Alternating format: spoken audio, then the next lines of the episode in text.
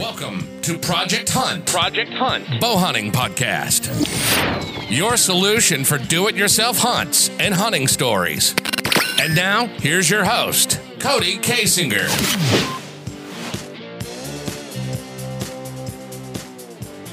All right, guys, welcome to the second episode of Project Hunt Bow Hunting Podcast. I know this is a uh, bow hunting podcast, but I'm going to change some things uh, coming into 2020. It's going to be a little bit more than just bow hunting.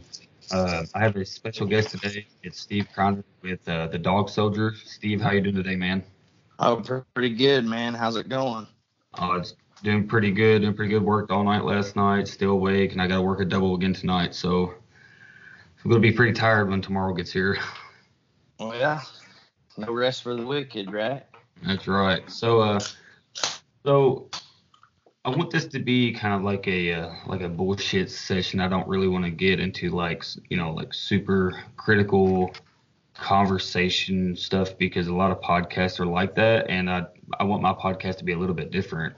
Um, we had spoke yesterday, kind of you know we talked about some ideas, bouncing back and forth or whatever, and um, I want to start this off with uh, you giving out, you know, your social media handles so that way any of the listeners out there, if they want to find you on Facebook, Instagram, or YouTube, they can they can find you that way.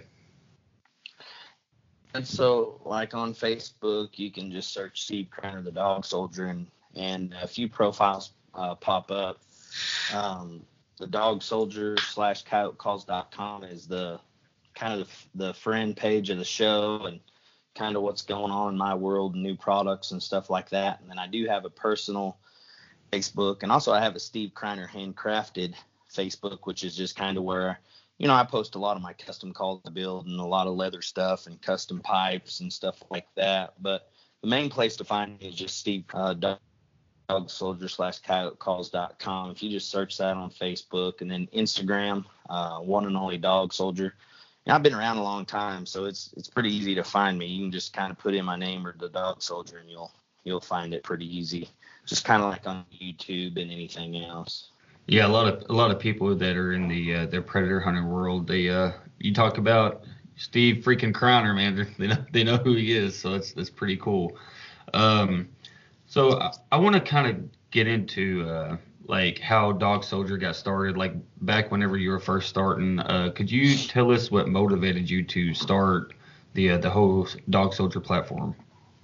Yeah, you know, um, years ago, I, I, you know, over 15 years ago, I started. Well, gosh, man, it's probably been almost 20 years ago now. I started filming filming my hunts, and just like everybody else, well, not everybody else back then, but you know, I just I wanted to film my hunts. I wanted to show them off, and I kind of would throw some music to them here and there, and it got pretty cool, and I liked it. And then, um, you know, it it was weird. I I just decided one day I was like, man, I'm gonna put a DVD together, and I put a DVD together, and um, it, it, it was just it was just so cool to me, and and I really didn't know what direction or where to go with it or anything like that. So I just kind of got it all edited up, and then I figured out how to make the copies and get all that stuff rolling. And then one of uh, it's kind of weird. One of Hunter Specialties pro staffers broke down where I was living, and uh, you know I pulled into the gas station. I'm like, well, shit, there's Philip Vanderpool, you know. And I went up and said, hey, and I said, how's it going? And he's like, oh man, you know. And Philip was always a real uh, dramatic guy. He's like, man, this tow truck's wanting to charge me three dollars extra a mile to tow my trailer behind my truck, you know, for my bad boy buggy. And I said, well, hell, just take it to my house. I'm right down the road here. and You can come and get it whenever you want. Well, we did that, and we got to talking about whitetails, and I took him into my office because I'm from the Midwest originally, you know, Southwest Missouri, and Yeah, you got the uh, big deer, we know. yeah, yeah, and it- you know, I took him into my office. I, I said, "Man, come and look at." And this was right after he killed that big old double drop tine buck years ago, a 200 incher. I said, "Come in my office, and I want to show you some of my deer." And I took him in my office, and I had a construction business at the time, and and uh, um, we got to looking at deer, and then he seen, I believe the old model number is GL2, and a camera sitting on the deal, and he's like, "Man, do you video your deer hunts?" And And I said, no. I said, I video all my predator hunts. And what's funny about it, you know, after I got to know uh, the world a little bit in the market, if I would have said, yeah, I film my deer hunts, I probably you probably wouldn't be talking to me right now. But when I when I said I'm I'm filming my predator hunts, um, he's like, no kidding, you know, Hunter Specialty owns the Johnny Stewart brand, and we got Al Morris, and I was like, yeah, you know, that's pretty cool, and and uh, well, anyway, he took my I showed him some footage, a couple kills I had queued up anyway, and so so before before you before you go any further with that, um, you were self filming at the time, right? Yeah, I was kind of doing the well, kind of like what Randy did. You know, you couldn't find no camera guys, so I would just go out and call up coyotes, and I'd take people to shoot, and then I would film them, and I'd do the talking head deal and kind of explain what was going on and talk about products or whatever I was using. And I was unsponsored at the time. I was just kind of cruising, doing my own thing, and I didn't know anything about pro staff. I didn't know anything about nothing. All I knew is I wanted to be a primetime Bucks guy and drive one of them yellow trucks that HS had, you know. And uh, right. uh, they were so big back then. And here I got Philip Vanderpool in my office and wanting to see footage. And I, I never really thought anything else about it. And uh, he had took my number so he could call me and, and make sure I was home or whatever to get my trailer. And well, the day later, he called me and he's like, "Man, you know, it's pretty cool your coyote footage and stuff. You're that's pretty awesome." And and I was like, "Thanks." And he's like, "Well, I appreciate you doing what you did for me. Let me park there." He said, "Man, I owe you one, and and maybe I'll get some calls sent out to you or something." I said, "Dude, you don't owe me nothing." I said, "I'm kind of, you know, I roll my own way. I got, you know, I'm using some custom calls from uh, Brad Holzer was a buddy of mine. He was originally from Montana and."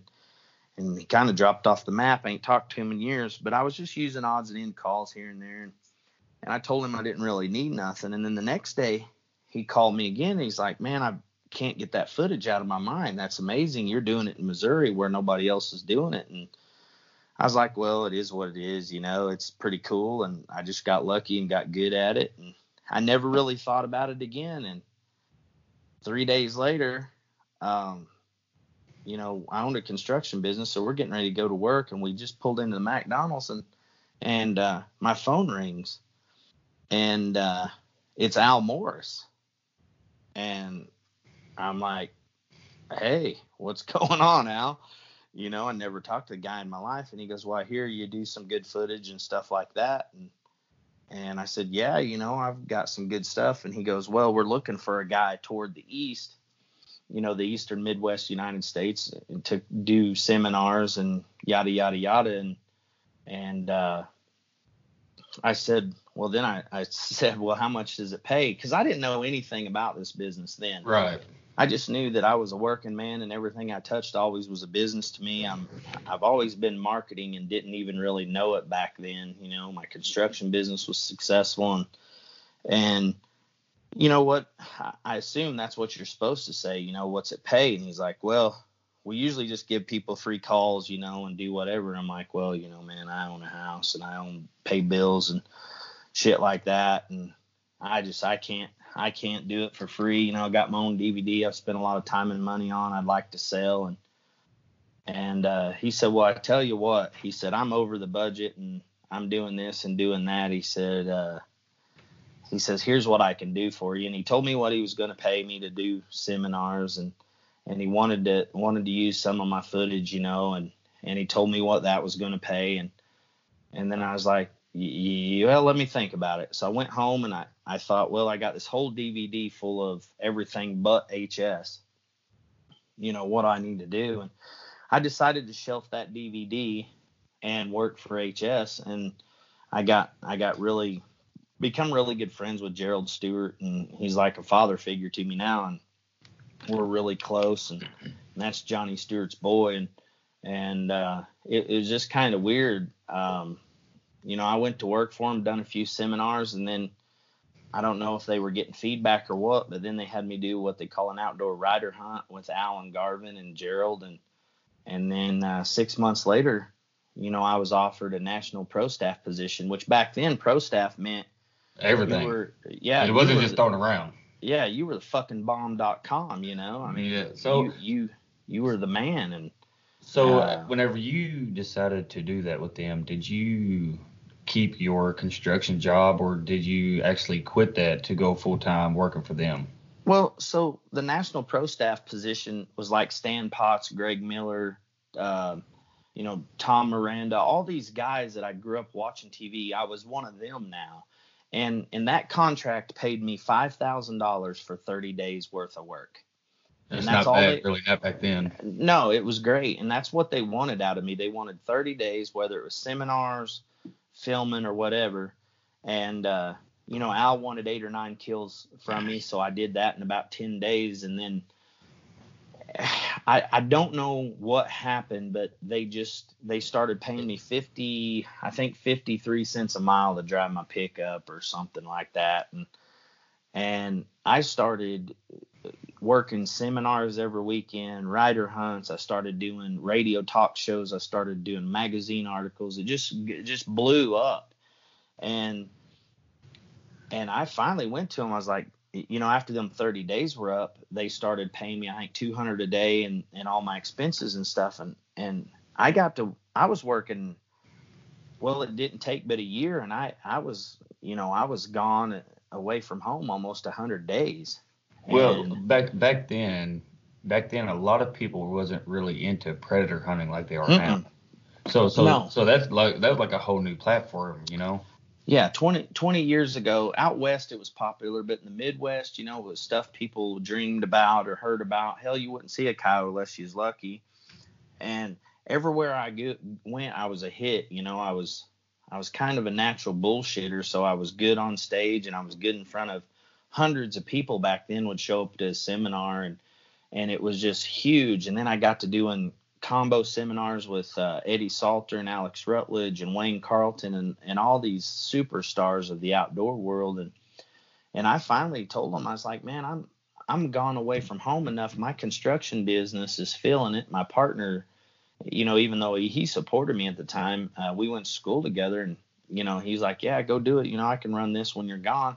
I just didn't feel like it was fair. And and at Kansas City, Missouri, oh man, I think it was 2007 or eight. We was at the World Predator Hunting Expo, and and I told them, I sat down the marketing director. They come to watch me call on stage, and we all went out to eat. And I said, boys, I can't do this no more or less. You know, somebody needs to shit or get off the pot because I can't half-ass do anything, and we're half-assing this, and I think it can be real big. And and they said, "Well, we want to hire you full time, and this is what we're going to do." And and at the time, I thought it was the greatest thing that ever happened to me, and I took that job, and then it, you know, it just rolled and rolled and rolled until about 2012, and uh, and before we move on any further, we can get into the nitty gritty of everything. You know me, I don't sugarcoat shit. So yeah, I mean, that's what I'll I like about you. Yeah, I'll, I'll tell you everything, but you know, um, between economic downfall, 20% salary cuts, which was total bullshit, and economic downfall meant that management was making bad decisions and costing HS a bunch of money. Um, me and Gerald, Gerald at the time were designing electronic call for HS, and, and they were going to release it when it wasn't right and it had me and Gerald's name all over it, and I was just like, you know, cut, cut that shit out now. Er. yeah, I was, I was like, fuck this, you know, and so I just, uh, I just, for some reason, you know, Brian Thomas, a marketing director, always called me Dog Soldier because I, I was known for shooting coyotes in the face. I carried an M4, Benelli M4 tactical shotgun, and and uh, I always said I was going to wage war on coyotes, and he started calling me that, and so. Uh, so I quit and started Dog Soldier and and you know I took a few fucking since I started Dog Soldier, but right now I'm right where I want to be. You know I've learned a lot and I've grown a lot, and the best thing that ever happened to me is realizing that if you're just if you're just you and you tell people exactly what you think, whether it's right or wrong, um, you know, and I am open minded, so if I am wrong, I like to learn too. But I, I found out a couple years ago if you just kind of be yourself and do you, you make it uh, a lot further in life. Yeah, and people like that. And you know, used to HS would uh, HS would would be like, you know, you're the pros and and you guys got to do this and you're teaching these people and you need to sell them this because that's why you're successful and and I you know yeah I I understand that to a certain extent but you know, I, I always tell everybody I'm I'm just like everybody else. The only thing that makes me different than most people is I have uh, not so much anymore it seems like, but you know, there for years I had more time to hunt than anybody else did and I had more time to fuck up and I got I got the unique ability and I'm very good at turning negatives into positives and and learning from my mistakes and that's that's why I got where I'm at. You know, I learned from my mistakes a, and I was able to roll with it you know, you you said a while ago, you know, uh, there's some people out there that you know you don't, where they, you know, try to be something that they're not. You know, I mean, a lot a lot of people's guilty of that. You know, I mean, I'm guilty of that. I mean, I ain't afraid to admit it. You know, there's there we for a long time. Are, yeah. You know, there's a long time for a long time I was trying to be something that I wasn't, and it uh it ended up making me where I wasn't happy anymore, or, you, you you know what I'm saying? Like, there's just that part of you to where you're like I'm just fucking over it. Like it, like it's time to just go out and have fun with it again and do your own thing. Oh yeah, and that's you know, and I'm the same way. I mean, when I first started with HS, you know, I wanted to be the next Michael Waddell, and I didn't understand the predator market numbers then.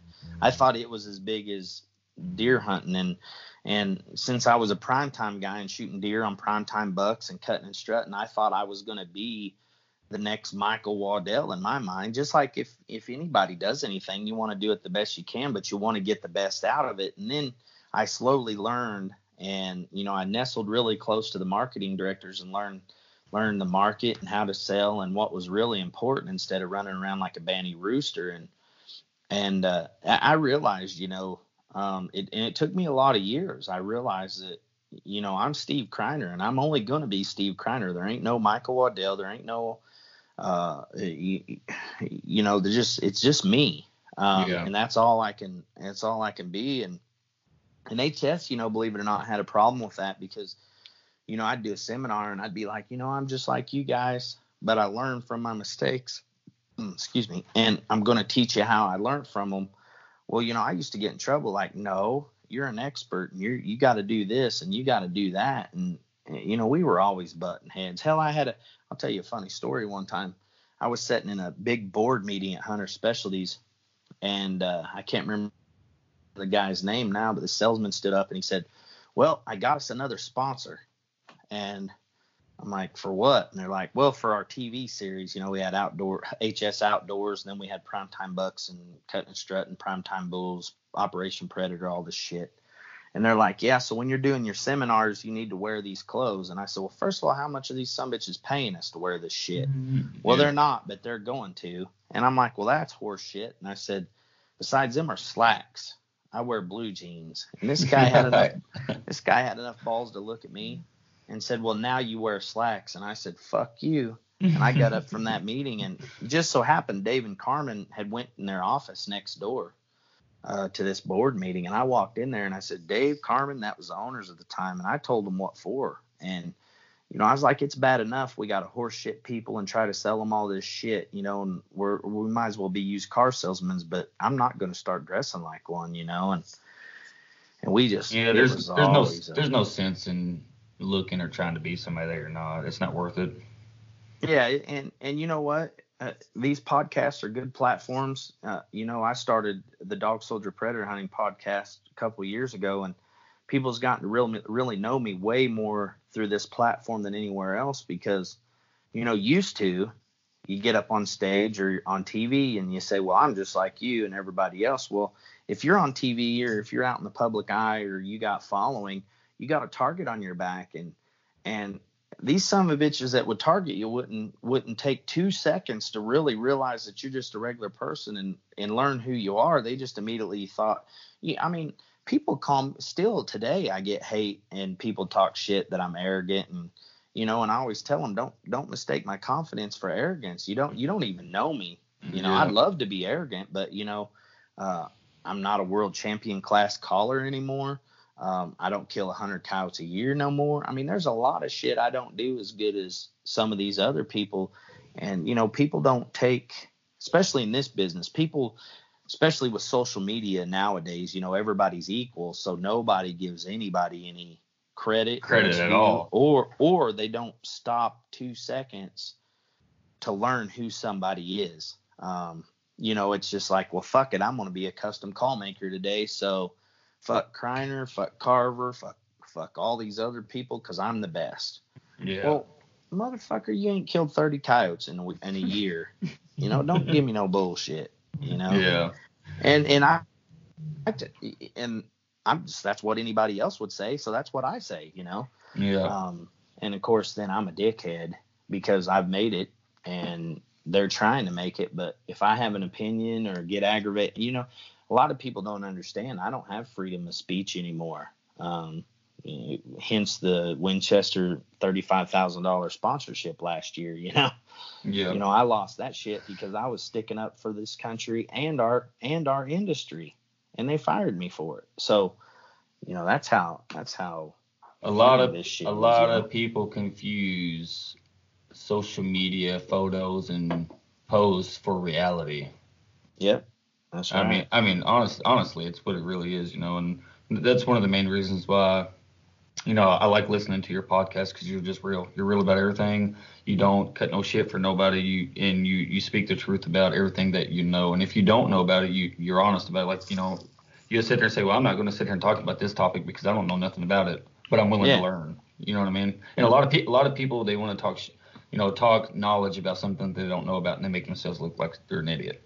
Yeah, and you know that's the going thing. I mean, I started a Facebook page one time called Steve Criner Rocket Scientist, just to prove everybody I could be a rocket scientist because I said I was. You know, yeah. um, and I posted pictures of rockets and bullshit and kind of acted. It kind of had myself convinced I knew how to fly a damn spaceship, but you know, but it, it's just it's just like that. It's uh, uh, you know, and and I want a lot of people don't believe me when I say this, but I want everybody to succeed because you know, first of all, these people fighting for this shit don't understand what's going on. They they're understand they're fighting for ass pats and acknowledgement and they want to be the best predator hunter in the world and and that's fine but first and foremost they need to realize how it works before they get mad at us for disagreeing or trying to help them out because i need everybody to succeed because you can prove it tenfold you know john collins has his own following al morris has his own following mike dillon's got his own following Tory cook and Tory lynn they got their own following and I work closely with a lot of these people, just like MFK. They got their own following, and and it's completely different than my following. And then some of them overlap, but there's a lot of people that follow MFK that that don't follow me, and right. and I need everybody to succeed because everybody has their own fan base, and some of them do overlap, but usually people tend to, you know, I like this guy better so they're going to roll this way or i like this guy better and they're going to roll this way and and then it just works because the market the market is not um, the market is not what people think it is you know? I mean this market is really small It's dying. It's dying. yeah, and it and it is dying, and I need these people to succeed because I'm in, you know, and and this is one thing I take pride in telling everybody. I sell shit, and I sell good shit, and I sell shit predator hunters need, and I sell shit predator predator hunters use and have tested, and it's good shit. If this market don't grow, or if this market don't stabilize, I'm out of a job because this is my job, this is my living, this is my life, and I need the Heath Bakers. I need the Al Morrises, the John Collinses. I need the Tory Cooks. I need, I think his name's uh, Daniel Pritchard. He's a custom call maker out of Virginia, you know, and he walks around like a fucking rooster, acting like he's gonna spur everybody. I need, I need him. I need him to succeed because I like the kid, and he makes an all right call. So I need him to succeed because I can look at his stuff and tell his following is different than mine. But if his following grows and he succeeds, then this market grows and this market succeeds. And this world succeeds, this conservation succeeds, and this country succeeds. It- Right. you know, and, and if you're doing it for a living, it's way more than predator calls. It's way more than rifles. It's way more than scopes. It's a big picture, and I've been in it long enough to to see the big picture, and and quite honestly, we're fucked if we don't pull our heads out of our ass and figure out how to get this shit to grow because we, the outdoorsman, is a is a minority right now. Mm-hmm. It is. You're you're 100% correct on that. So with with that being said, talking about you know uh, you selling calls, let's get a little bit into your specific brand, like your custom calls, your website, and all that stuff, and uh, what all you sell on that site, so that way listeners out there will know, you know, hey, Steve Criner, I follow him. I didn't know he had a website, or I didn't know he had a, an app specifically for, you know, his his brand. Yeah. So let's get a let's let's get into that a little bit. Okay, so you know, four years ago, um, or five years ago, I guess, I'd started a project with Flextone, and uh, you know, I licensed them my brand and I designed some calls and electronic calls for them, and, and I decided to sell them out of the house, and I, I started a little website. Well, you know, I've hence broke away from Flextone because they're just like any other big company. Um, you know, they don't they don't big companies tend to not care about who's down the ladder and and that's fine because it was the best thing that ever happened to me i i spent a bunch of money and i bought the domain coyotecalls.com and then i uh i think in the last two years we've spent 70 $75000 on molds and parts uh, to build what i think to me and they're the best to me but the best production hand calls you can get They sound Um, good. I will I will give you that. They, they I sound really appreciate good. it. Yeah, you know it, and it takes a lot of a lot of prototypes and a lot of money and and stuff like that to do it right. And and you know I call it the Legend Series because I took things that I liked from Major Boddicker with Critter Call because I know Major, and I took things I liked from Johnny and Gerald, and I took things I liked from Ed Sceery, and and I just and I didn't copy no pieces or anything like that, but but I you know blowing you know a critter call for years. Uh, Major Boddicker was the first person to ever patent the open reed years and years ago, and and actually Ed Sceery was the first one to steal it. So so you know. Um, But you knew what you liked, and that's yeah, you based I, your I stuff knew, off of I that. knew what I liked, so I knew the sounds I wanted, and I got, I had to figure out how to do it my own self. And every time I blow that 2J, um, I think of Johnny Stewart, you know, and every time I blow the Blood Red Jack, I think of Major Boddicker, and and I mean just you know things. They some of these guys are legends to me. I've met them all, and I met Jerry Blair and and uh, Gary Roberson, and I mean.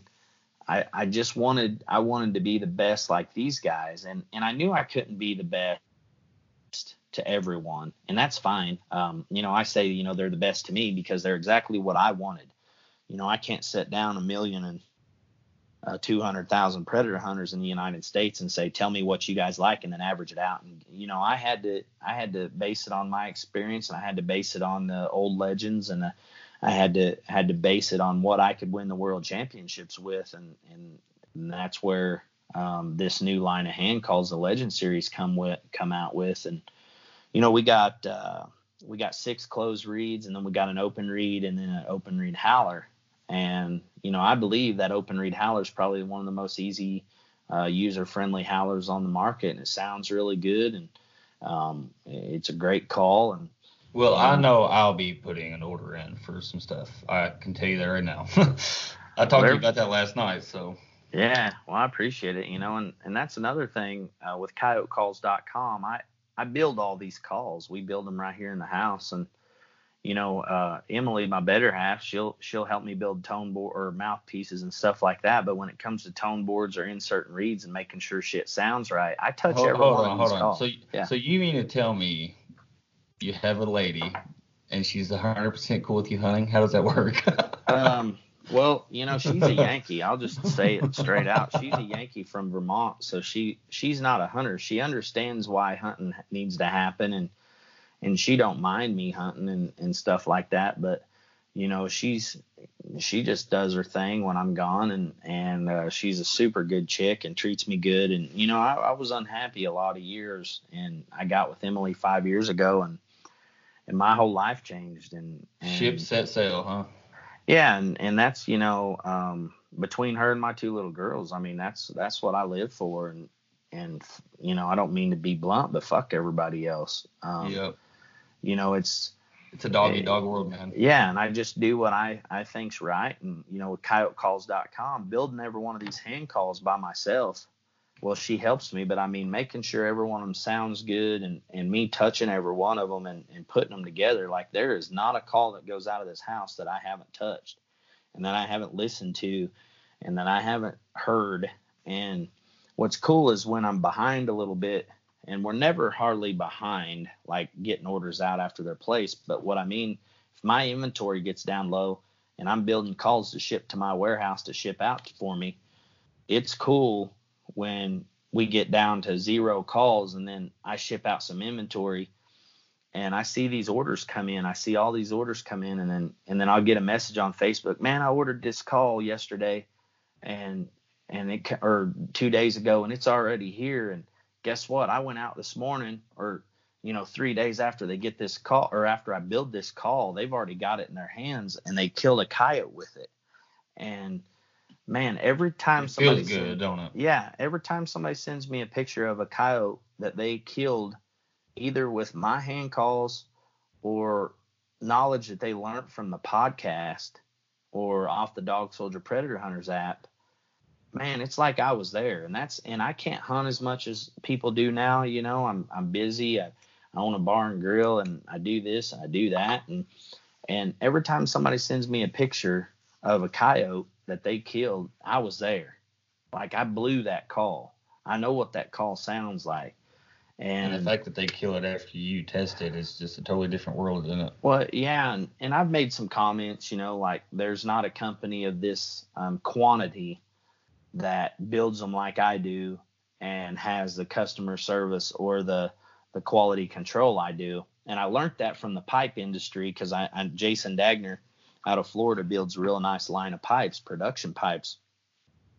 And after they they get built in Italy, they send them to him, and he goes through every one of them, makes sure it's built good, makes sure everything's ergonomic, and and and I thought, man, if I do hand calls, I'm gonna be as personable to my customers as I can, like he is, because he's making a living selling tobacco pipes, and I'm making a living selling hand calls, and then I got addicted to it.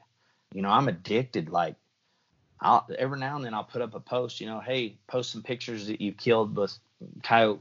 You know, calls from Dog Soldier, and man, it'll just flood the page. And every one of them coyotes laying there, I was there in my own little way, and and it it it just you know making them comments like there's not a company of this quantity that can do this. Then people say, well, my ass. I build every one of my calls. Well, you're not building 4,000 of these motherfuckers a year, you know?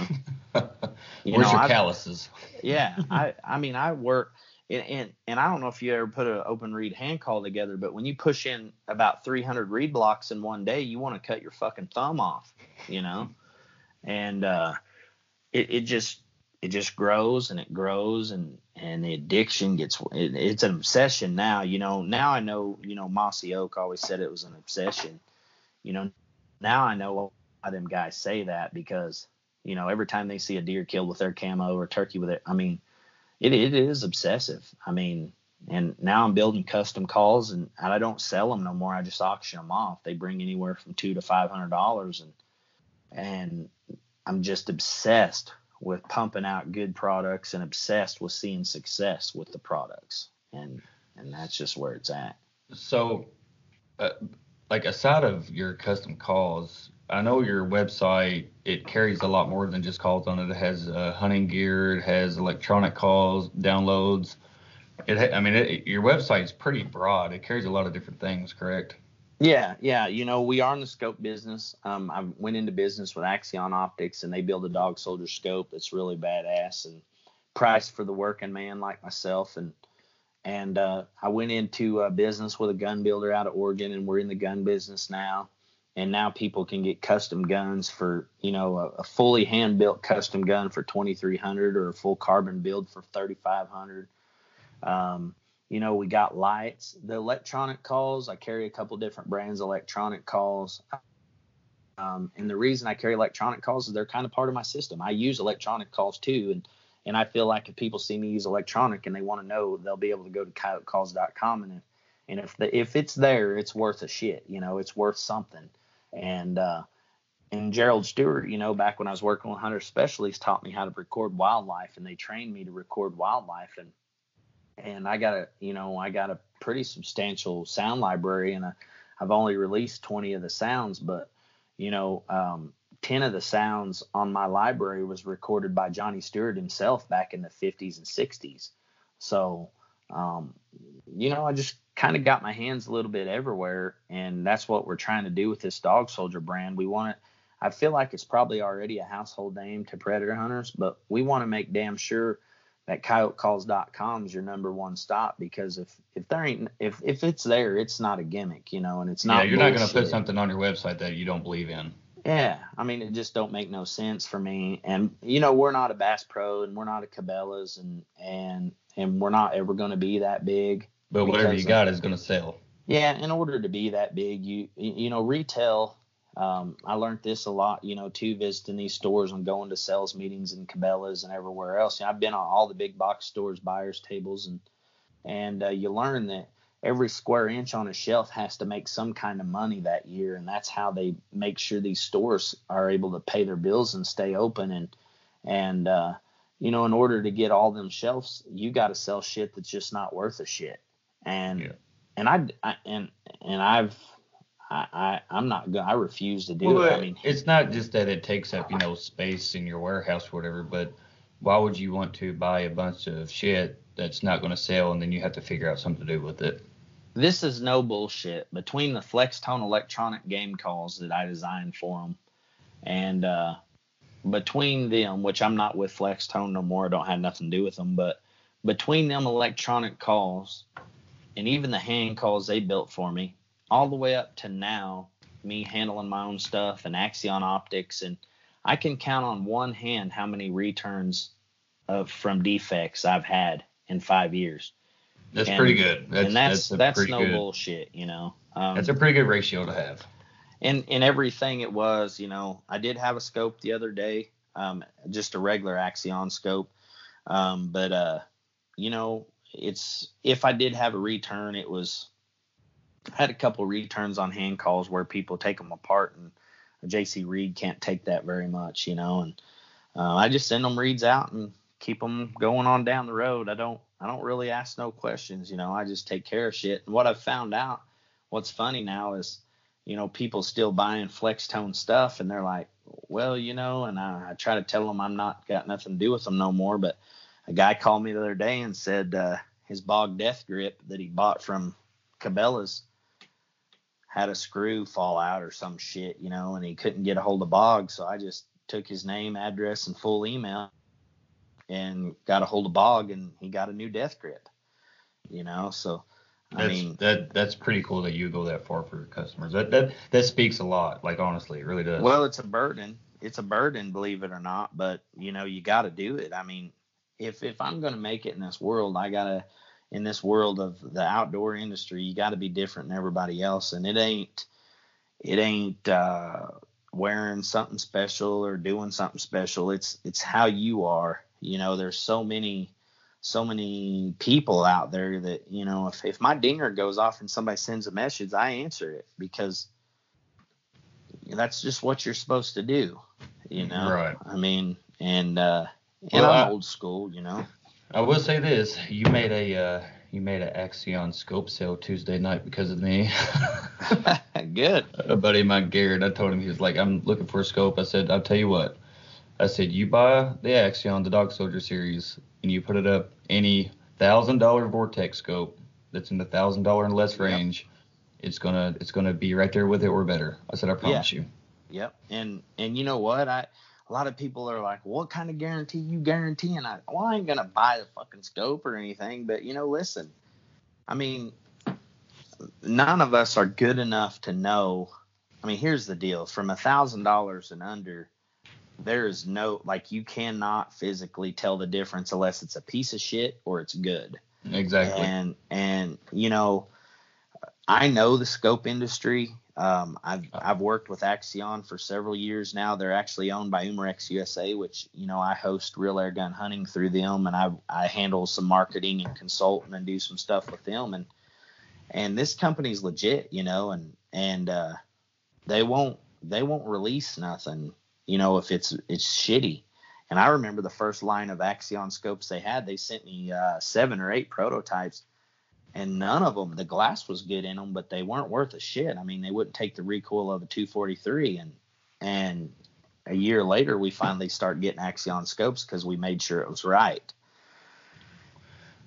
I, I, the biggest the biggest issue that I see with a lot of scopes out there, it's not just the recoil problem, but whenever you get like say you got a two by fourteen, when you get to that halfway point of your your variance when you zoom in, it starts getting like your uh, your bokeh starts getting kind of shitty.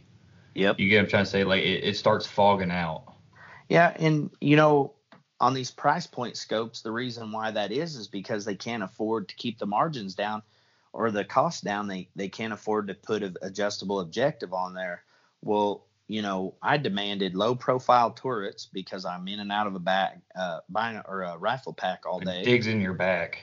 Yeah, or it digs in your back. So I got low profile turrets, but I do have a side focus. I demanded a side focus, and you know because if it, it's a four by sixteen, and if you crank it up to sixteen and you want to look at you know 300 yards, yeah, it's going to be in focus, but 600 yards ain't.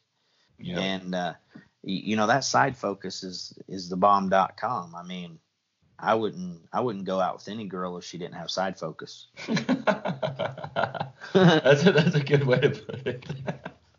All right, so let's uh let's move on here. You um you got you got bino packs, you got uh, shooting sticks through bog, you've got sniper veils, you got all kinds of stuff on your website. So Oh, if anybody that wants to, you know, check out some some either apparel or hunting gear, you're more than welcome to go to his website, coyotecalls.com. But uh moving on to one of the uh, the next topics here, we're already at 41 minutes, and um, is having a camera guy with you on your hunts. Have, ha, has that ever ruined a hunt for you to where like you got a coyote coming in, his his tail's moving around, you know, he's completely comfortable, but he catches your camera guy. Have you ever had that? Have you ever had that happen?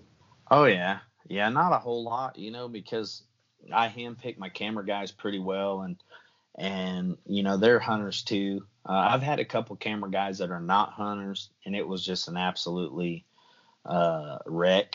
Um, and you know, a, a lot of hunters that TV hunters, and I know a lot of them, you know, they're dickheads um, because you know the the camera guy is working for us, but in the grand scheme of things, what, he, what the cameraman says goes.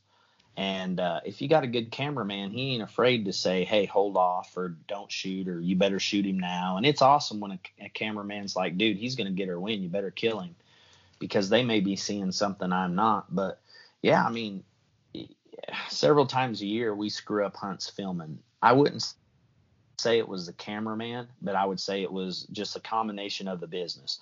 You know, getting the footage we want. Do we have enough B roll? Do we have a clean shot? You know, I can kill him, but the camera can't kill him. You know, so it's you know, and if the camera can't kill him, it's a It's wasted coyote. Yeah, Yeah. and I hadn't hunted for almost ten years without a camera over my back until uh, the Texas Hand Calling Championships in 2018, and uh, you know, and and then I hunted them again this year with with Stearman again, and and I enjoy hunting. I realized I enjoy hunting again without a camera, um, but y- you know, it's my life. I've done it so long, and the you know everybody wants to be a TV guy. I always say this: everybody wants to be a TV guy till it's time to be a TV guy, and Nobody wants know- to put the work in and carry the gear.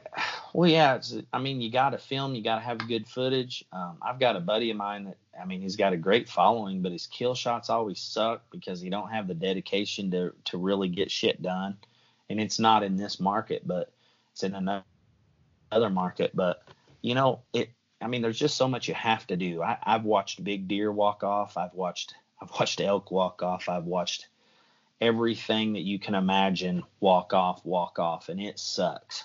And just because we didn't get what we wanted or didn't get what we needed, because really, if, some, if somebody tunes into Dog Soldier, just like the video I uploaded on YouTube this week, man, I want to give them the best shit they've ever seen, or I want to give them the best shit they're going to remember.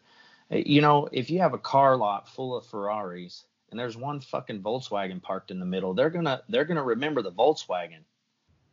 You know, Yeah. and I don't want to be remembered for being a Volkswagen. I want to be be, a Lambo. Ferrari. Yeah. Or a Lam- yeah, or a Yeah. Lambo. and and and, and that kind of sounds counterdictive because you know well they remember the Volkswagen and I learned that from a buddy of mine you know we always rodeoed and been in the bull bu- business a little bit and they've raised some of the top going bulls and and they'll you know if that bull if he in a 20, 22 point bull they'll cut his head off and he told me one time he's like well everybody remembers the Volkswagen you know I want I, you know if I'm remembered I might be like everybody else but at least I'm in the top you know? exactly. and you know I don't want to be remembered for shitty stuff, you know. Period. So, with that being said, and the uh, the camera guy conversation, what about what, what's your most chaotic hunt to date? Like your craziest hunt story?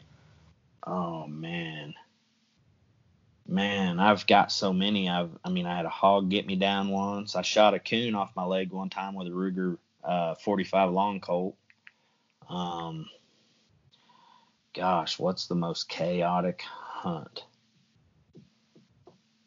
To where like like you're hunting, everything happens, you, and you're like, what the fuck just happened? Like that. That's what I want to hear. Like the most wildest story you can come up with that you can remember. we uh yeah so i had this camera guy one time. This is funny. And uh same camera guy. You know this hog gets me down and it would have been awesome footage but he ran. And uh you you didn't get to see it at all. I mean you could see the hog hit me and kind of grab me but he took he peeled the wheel. Um but that's that same cameraman one time we were down in texas and we were going to go frogging because i'm i'm a, i'm a I'm a hillbilly, man. I mean, I like frog gigging and doing stuff like this. And we were down there uh, filming at Gator Country, and uh, and I wrestle alligators and shit too. And we were down there, and I don't know what it was. Everything about this guy is chaotic. But anyway, he's like, man, I ain't, I ain't. He's just one of them people. He's like, I ain't going frog gigging, man. There's cottonmouths and all this other bullshit. I ain't alligators. I ain't doing it. Not in the dark. And I talked him into doing it. And uh, we get about waist deep out in this pond, and we're walking the bank shooting bullfrogs for uh, American Air Gunner at the time. And I looked over and I told, I told him, I said, hey, look over there. And I shined the light, and I thought shit all over himself. There was a seven foot alligator cruising by us at about seven foot from us. I mean, and uh, we're we're waist deep in the water and this alligator. Yeah, and he just freaked out. That was pretty chaotic. And then, um, you know, I had a I had a camera guy one time. Um, we were down in Texas doing a, uh, a a World Predator Hunting Expo, and I had a camera guy get real drunk and shit all over a hotel room. Oh my god. Yeah. That's pretty It's not, chaotic. even a, it's not even the bachelor party. It's the shitty part. No, yeah, no pun intended, right? yeah. Yeah. Oh man, that. I remember I went to get him out of bed. I was gonna whoop his ass, and his hand was stuck to his face where he, oh. he went over the recliner to take a shit. And I guess he was dreaming. He was drunk, you know. And it was a bad deal. That's Well- nasty. Yeah, that's another thing. Everybody thinks, you know, that we travel around and party, and I used to. I don't drink anymore, but I used to party a lot. And but you know, Oh, this business. God. yeah, this business, er, you know, it's like being a, you know, I'm, I've always been a cowboy and rodeoed, and I've, al- I grew up with bikers, and I've always been a biker, and, and, uh, you know, TV hunting is like bikers. Uh, everybody thinks it's Jack Daniels and hot strippers, when actually it's just Boone's Farm and ugly chicks, you know. Boone's Farm and ugly chick. Yeah. Well, there's your there's your quote for the day, people. well, I mean, I hope I ain't too much for your podcast, but I no, no, dude, this shit's getting published. yeah, you know. Hell, I, I love I, it. That's I, awesome. con- I contacted Joe Rogan one time. I was like, dude, I'll pay you to let me on that podcast. There's shit this world needs to hear, and that's pretty bad. Joe Rogan won't let me even on his deal, even Yeah. if I paid him. the the way I look at it, the way I honestly look at it, if somebody does not like what they're hearing, go to another podcast. Yeah, you know, and I said that on episode one of Dog Soldier, the very first episode. I shot a coyote, and man, I was excited, and and I've been I'm pretty known for you know when I get excited screaming fried chicken. Oh, I know, I know. uh, I've man. seen it a hundred times. Fried chicken. Well, me and my little girl one time was sitting on the couch and watching me shoot coyotes. And I said, "Man, look, I smoked him, Zoe." And she goes, "Just like fried chicken, Dad." and, And it it just stuck. stuck with me. Yeah, and and you know, I told people the very first episode of Dog Soldier, and we don't have none of them first episodes online. We're getting ready to upload them and do some stuff with them, but you know, I remember I was excited, and I said, you know what?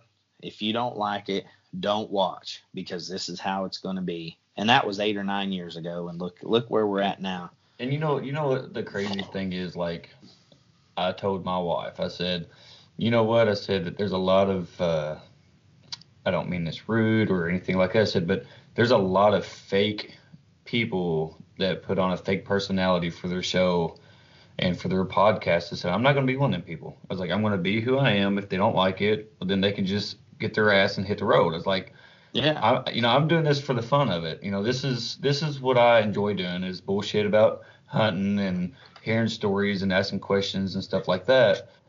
Because this is technically my downtime. You know, my my podcast name is Project Hunt Bow Hunting Podcast. Yeah. But the more I'm the more that I've talked to people and the more that I enjoy talking about more than just bow hunting, because that's all I do is bow hunt whitetails here in Yeah. Kentucky, the more the more I want to expand it. And there's gonna be a big change for for my podcast this year. I'm gonna change probably my logo around. I'm going to change the name. I mean, I'm going to do a lot. I got a lot of things in store for my podcast this year, and I'm pretty excited about it. But that's one thing I'm going to always be, man. I'm going to be 100% true and honest with people, and I'm not going to cut no. I'm not going to cut no bullshit. yeah, And if that's you don't how, like it, go on. Yeah, that's how it should be because you know it takes a lot of dedication, a lot of time. I, I've failed here lately at doing my podcast, and you know what? I'll probably get a copy of this and upload it to the Dog Soldier podcast from you. You know, it's uh, I I fail at doing podcasts like I should. I should do them more frequent, and you know I'm just so busy. But this is one of the strongest platforms I have as an outdoor television personality as a podcast, and and you know. Um, Well, the the- good thing the good thing about podcasts is just so raw and it's so real and and it, it just sucks so much when you hear these jackoffs you know doing one and it's just like man that ain't you i know you Yeah, i freaking know you personally and you know, I told you it- are.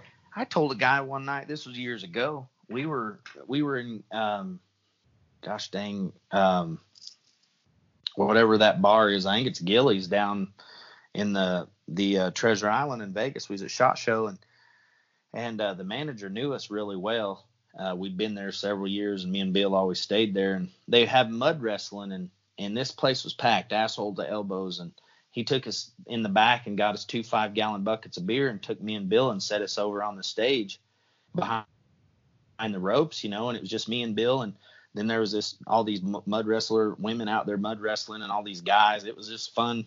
We were just sitting there having a good time, and, and I heard somebody yell Criner, and I look over, and I won't say his name because I mean he already hates me. I don't need him bragging on me anymore. But um, he's like, he already hates me. Yeah, he just well, I mean, because I'm honest. I mean, he, he just started his own show, you know. He's like, Criner, where'd you get that beer? And I was like, at the bar. We're at the bar. We're at the beer joint, man. And he's like, uh, he's like, well, man, the line's too long. Can I have one of them? And I said, it wasn't 24 hours ago. I seen your ass praying in a creek on your TV show and talking about how God is good. And you want to you want to bum a beer from Steve Criner at a mud wrestling competition? Something's wrong with that picture. yeah. And I don't know if I've talked to that guy since, you know. And it, Trump his ass. You're fired. Get out. and, and I just see these, I see, I see this happening all the time, and and you know, me talking about it draws a lot of hate too, and puts a lot of targets on my back because people think I'm just being an asshole. But it's not being an asshole. You know, there's only a few things that matter to me in in this life, and it's my family, and it's being real, and my country, and the people who who fought and sacrificed to give us what we got. That's all that matters to me. And if you can't get and- respect for that, then fuck them.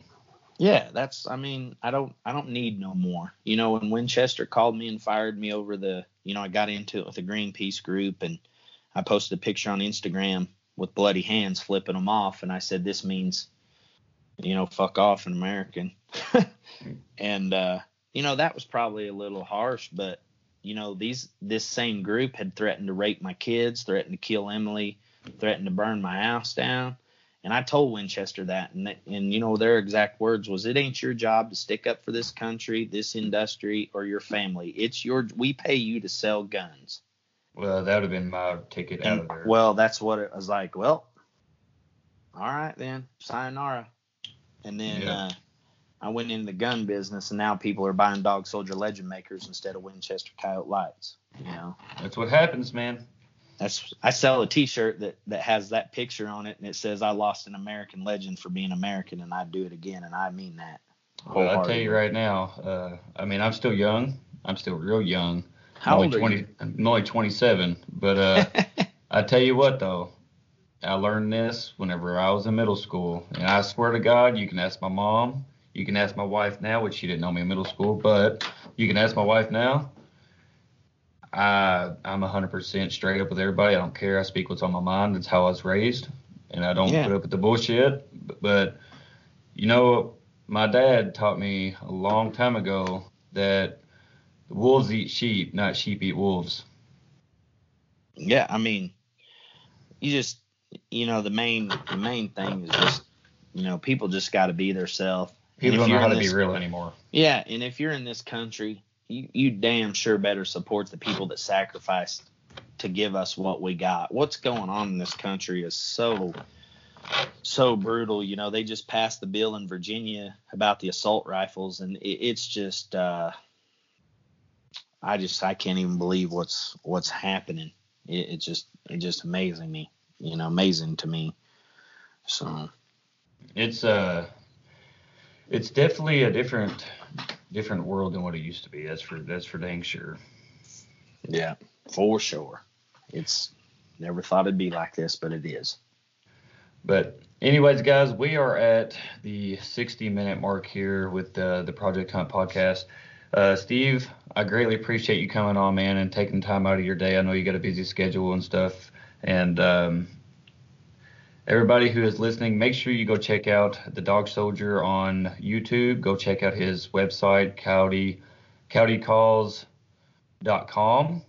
And Yep. then also, uh, what, what did you say that your uh, Instagram handle was?